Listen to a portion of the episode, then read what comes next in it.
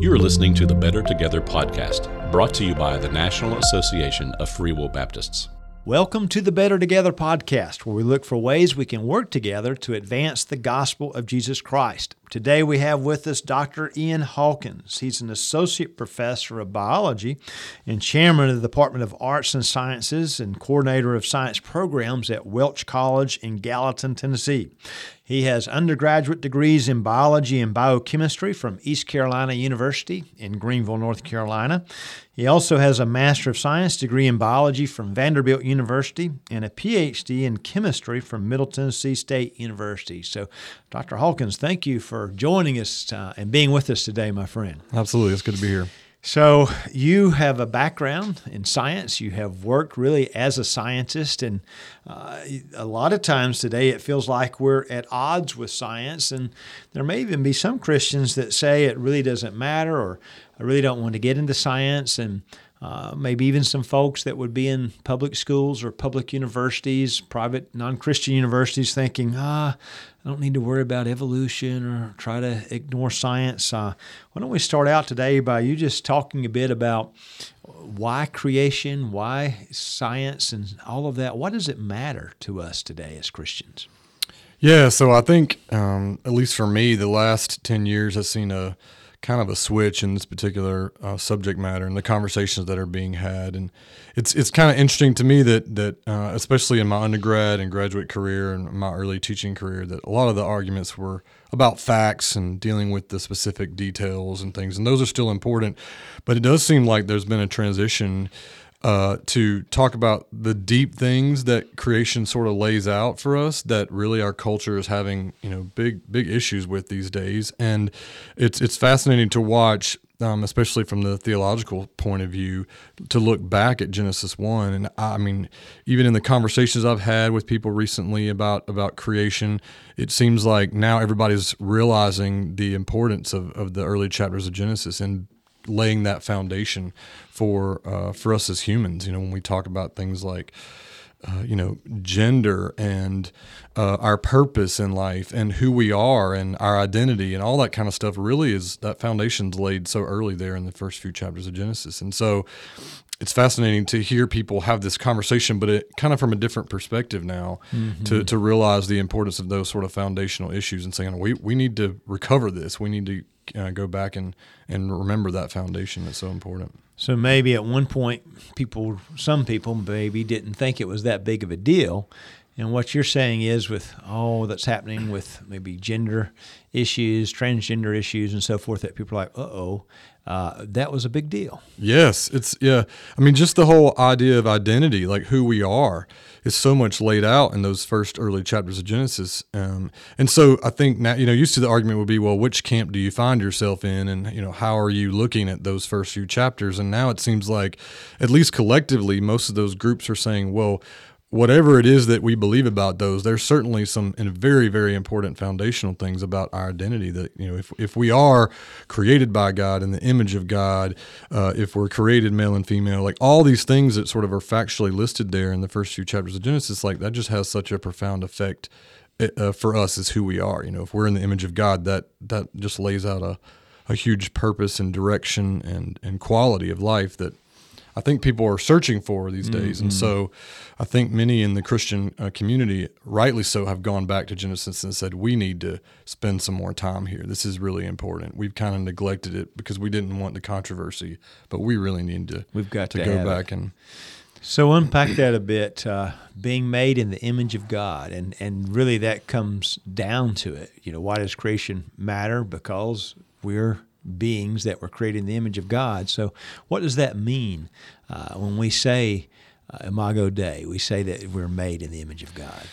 Yeah, so so I think so much of the, the especially chapter one in Genesis lays out like a, a number of things that kind of are clearly defined that I, I would say generally it really doesn't matter your perspective, like what particular scientific perspective that you would take regarding those first few chapters of Genesis, like that, you know, the fact that we're you know created out of nothing, the fact that we're created in the image of God, that creation is good, that that God not only creates us in His image, but also bestows upon us a job. Like He, he basically tells us to be fruitful and multiply. There's this purpose behind um, um, us being created. So all those things I think combined are kind of the things that we're going back to, and the image of God is such a I think a massive thing there. In fact, I was listening um, uh, a couple days ago to a podcast, and they were talking about the specific wording that's used there. And in essence, the way it was described was that in essence, what what the author is saying here, that God is saying here in Genesis one, is that basically, you know, you guys are used to making images out of objects, mm-hmm. right? You're used to making these images, and there's this idea that that that image becomes your god. And of course, there's all this about idolatry in the Old Testament. But what God is in essence saying is like, I've already giving you a picture of the image of God, and it's you. Like I've already done it. It is mm-hmm. you as human beings, and so that not only does that give us a, a huge um, importance, but it also a, a, massive responsibility that we, in essence, are the image bearers. So how do we, how do we then live out that? And part of that, uh, it just flows right into the job that he gives us there in, in chapter one about being fruitful and multiply, subdue the earth. So there's clearly this understanding that that we are made in the image of God with certain uh, people would talk in science about certain qualities, right? The idea of being rational and things like that that would lay out this sort of connection. Um, like we're not the same as God, but we certainly are given um, characteristics that would be similar to God in those in those manners. Um, and that then that requires responsibility for us to then go and do um, what He's called us to do. So that uh, you know, in, in our day and age, the the the types of arguments and, and discussions that we're having in our culture now, this is just profound. Mm profound. Um, another example yesterday I was listening to that there was a recent story I think out of New York where a child had been bullied by by their peers. In yes. fact, really hurt and committed suicide. You know, soon thereafter. And it just broke my heart just thinking, you know, that we haven't recaptured that idea of the image of God that that every person is is made with uh, with you know purpose and responsibility and, and care. And so I think recapturing that is what what our culture is kind of looking for. Yes. So like so you're sitting here and you're talking about how important the image of God is. You're saying this with all this scientific background. We should point out all of the training was in uh, secular settings, uh, secular universities, uh, non-Christian universities. So how is it that we're able? Some people are like, "Hey, what we're learning in many of those universities is the opposite of what we yeah. learn about the image of God. How is it that we're able to uh, instill that in young people uh, and and do that ourselves if we should be in those settings where we know what know about the real image of God and what creation is really all about? Yeah, this I think goes back to what I was talking about earlier about this huge shift because I think you're right from a from a secular scientific standpoint, you know, the message has kind of been like, well, really, there's nothing, there's nothing really special about human beings. There's really nothing special about creation. You know, it's just an accident. You know, I think the quote that's used often is Richard Dawkins, who says, you know, if we look out into the world, you know, we basically see the things we expect to see if there's at bottom like no purpose, no goal. Like, you know, so he sort of reiterates that kind of secular thinking. Um, and so I, I do think this is kind of the reason why we're having these cultural questions is because you know the secular world seems to indicate that like you know basically nothing that you do matters. You don't really matter. You're kind of just an accident. Um, and so it, it's interesting to me that we see it's almost as if humans just can't live that way. Mm-hmm. so if that's if that's sort of what you end up with if you if your educational journey ends you to that point it's almost odd to watch what's happening in culture that we sort of for even for rightly or wrongly let's just let's just assume for a second that we can separate facts. Like humans just literally can't live that way. Yeah. and so there's this pushback that's happening now i think and that's what's driving a lot of this cultural um, angst is that you know you have the secular side saying well you really don't matter. It really doesn't matter. And yet culture's saying yes. all the time that no it does matter. So there's this odd there's this odd connection between what the secular universities are saying on one hand and what the culture is trying to drive home. There's this odd uh, uh, kind of dichotomy. And we've kind of had the consequence of that. You kind of alluded to it earlier with the whole transgender business is part of that. You undermine Yes. Genesis 1. Uh, you could even say the suicides, you could say the drug overdoses, deaths as a result of drug overdose and so forth is a consequence of just saying we're all deterministic. You know, you, Yes. you don't have choices and uh, what will happen will happen. So, uh, parents listening to this, maybe even a young person, a secular university, how is it that they can go about developing a biblical worldview? And we can even think of it from your standpoint. You know, you start out at East Carolina, go to Vanderbilt, and then to Middle Tennessee State. Um, I don't think you developed that biblical worldview at East Carolina. Uh, so, where did that come from, and how did that happen? Yeah, so my I mean, my background was um, a big thanks to my parents who who raised me in a Christian home, um, uh, in a very stable home. So I had a lot of advantages in that regard, and then and then being in a local church that that taught biblically, um, uh, and and basically throughout my entire um, elementary high school career lived in in that world that constantly fed me, you know, um, these basically these principles. Um, and I remember in college, eh, well, and I had some good experiences in college. So when I was at ECU, one of my professors in chemistry was a Christian, and he, there was a couple times I remember in specific lectures where he would push back a little bit against the secular thinking, um, j- just to basically have students say, okay, you know, we tell you this, and you assume that what we tell you is just true, and you take it at face value. I want you to be critical, not only of you know maybe your background or where you come from, but also what we're telling you. You know, if, if you're if you're going to listen to professors, they're going to basically the you know deconstruct. That's the popular word now. Deconstruct your previous worldview. You need to also realize that then you need to con- deconstruct what they're telling you as well. Yes. Um, so it was very it was a very good experience for me from that perspective having a professor. Not not all my professors were that way, but but it was good to hear from somebody who had sort of been through through that. And at the same time, you're also still tied to that church and that family Yes. uh, while you're going to East Carolina. So it's not like you're away uh, with a whole new culture, a whole new set of friends, Yes. which is a big part of it as well. Yeah, that was really helpful for me. I mean, I had the luxury of, of I went to school in the same, obviously the same town where my, my church was, so I was still highly involved and everything like that, and that really is a big benefit. And I remember I I had I had friends um, at at college that had come from other cities, even locally in the area, and it was very difficult for them to stay involved. And that's one thing, you know, um, I think is something I guess we fall down on is you know, having college kids be a part of local ministries. Unfortunately, I think the way the system is set up these days is when they go to college, at secular universities, there's a lot of good Christian organizations that work on campuses, but oftentimes it's separate from the local church. So I had a lot of friends who were very involved in Christian organizations, but when college ended, it was hard for them to get back in the church because they had sort of you know, they were in college. They had been in sort of college Christian ministries, but it was separate from the local Right. church, so it was hard for them to get Out get involved in. and so forth. So, Yeah. so I think what I hear you saying it's almost twofold. All through childhood, sounds like you were being taught about the image of God. You were being taught the Word of God, both at home and also uh, in your in your church situation.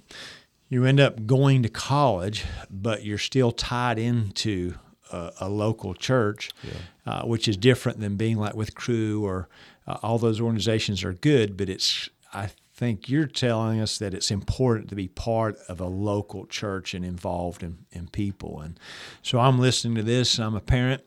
I've got a kid going to East Carolina. I'm calling one of those churches in Greenville, or I've got a kid going to NC State. I'm calling the guys over at Haven and saying, "Hey, so and so is coming your way. Would you reach out to him?" And I'm encouraging him. You know, would you stop by those particular churches and give them a try to try to keep them involved where they're at? Yeah, that's really important. Um, and I mean, the other thing I think as a as a parent, uh, so I have a I have a eleven year old and an eight year old, two boys, and my oldest is very inquisitive. And so he's asking, you know, the questions that I asked when I was twenty. He's asking now that he's eleven. And so, you know, one of the things I think is helpful and was helpful for me, certainly later when I was in graduate school, was having people who I could, you know, ask questions about. Well, like, okay, I'm, you know, I'm dealing with this in class, or somebody's asking me about this question. You know, how do I how do I handle this? And that was really important for me in having people who were, you know, just open and honest. Um, I hope I hope that's what I'm doing with my son. Just saying, like, I, any question is fine. Yeah. Let me sit down with you, and I may not know all the answers, but at least I can. We can walk with it together. You know, we can find the answers or figure out. You know, uh, walk that road with you. And I think that's maybe some of the things we haven't necessarily always done a good job. Mm-hmm. You know, sometimes we shut down questions. And honestly, for some students, it's not necessarily they have to have the perfect answer to the question. They just want to know that you're you have walked that pathway too. You know, you Mm-hmm. you have asked those questions. You have thought about those issues. You you know, you have sort of walked that pathway before them. Instead of shutting them down and saying, "Hey, don't don't ask that or don't Yes. wonder about that," you're you're trying to help them explore and maybe get information through Answers in Genesis or other organizations, helpful organizations out there to uh, try to answer some of the difficulty difficult questions they run into. Yeah, there's so much good material out there these days. You know, um, the, the advent of the internet and a lot of stuff like that. While while it you know it you have to navigate it, but it does provide just so much information that's really helpful. Um, you know, if you have a, a a child or a student in your congregation who's working, you know, walking through questions that you're you maybe you not you're not sure about. There's definitely good people that have answers for it. And so, with that answers in Genesis, what would some other anything else come to your mind that would be helpful for parents as they're trying to teach their kids about creation and truth uh, in the settings they're going into? Absolutely, yeah. So Answers in Genesis and also the Institute for Creation Research, so ICR.org. Um, they're both good uh, young earth creationist organizations that produce really good stuff. Um, uh, the other the other one I would recommend, especially if your student is very like very interested in science, like wants to get into like the details. I think the intelligent design movement has put out a lot of good stuff from the scientific perspective to give students um, some uh, some broad based facts about what they're listening to and hearing from their teachers at school that really helped them sort of get a broader perspective. Because I think sometimes, especially in high school, but even in college, because your professor's giving you kind of one point of view, um, and that's true no matter no matter who the professor is, giving you one point of view. It's just helpful to have like other resources, and I think they do a great job of providing those other scientific resources to kind of give you some perspective. That's good. And so, we also want to encourage folks utilize this, the D6 curriculum resources. Uh, church training services, uh, the Bible memorization, the different uh, doctrine, and doc- they learn about the image of God in those particular uh, endeavors. Uh, all of those are good resources they can find as well at d6family.com. So maybe check that out. Yes, and I, I saying that too. You know, I know some parents. I'm sure some parents are are nervous, uh, specifically about the scientific issues, and I would just tell them, you know, obviously that might not be your area of expertise, but I mean, if you if you really teach your child biblical foundations and then walk your child through why these issues that the biblical the narratives talk about why it's so important to them i think that just goes a long way. Because we're seeing i was at a, a talk recently where we are talking about different perspectives about how to handle genesis. And uh, the students who were listening to us gave us some feedback and a lot of them were saying you know like we're not really that concerned anymore about you know evolution versus young earth versus like that's not what we really care that much about. We're actually looking for answers about purpose and me going back to the image of mm. god question. So it does seem like their questions have changed in the past 20 years where they're mm-hmm. not as much concerned about you know the, the the scientific detail factual but like okay what does that mean? Like just because you tell me that this is what's happening, you know, where in the scientific facts, like I want to know what this means for me and how I should live and stuff like that. And that's that's where I think every parent is well equipped to help their child, you know, walk through that. You know, when a child starts asking a question about who am I and who's my identity, like walking them through Genesis just has a, uh, you know, profound foundational uh, a meaning to them, and it, it- that withstands you know the the questions they may get later on in life when they're walking through college science class. That's great. Hey, thank you so much for providing us with this information today. This is very helpful to us, Dr. Hawkins. Yes, I appreciate it being here. Thank you. Hey, and we want to thank you all for listening. Please take this podcast, share it with someone that uh, would benefit from it. Remember, every little thing we do helps. We truly are better together.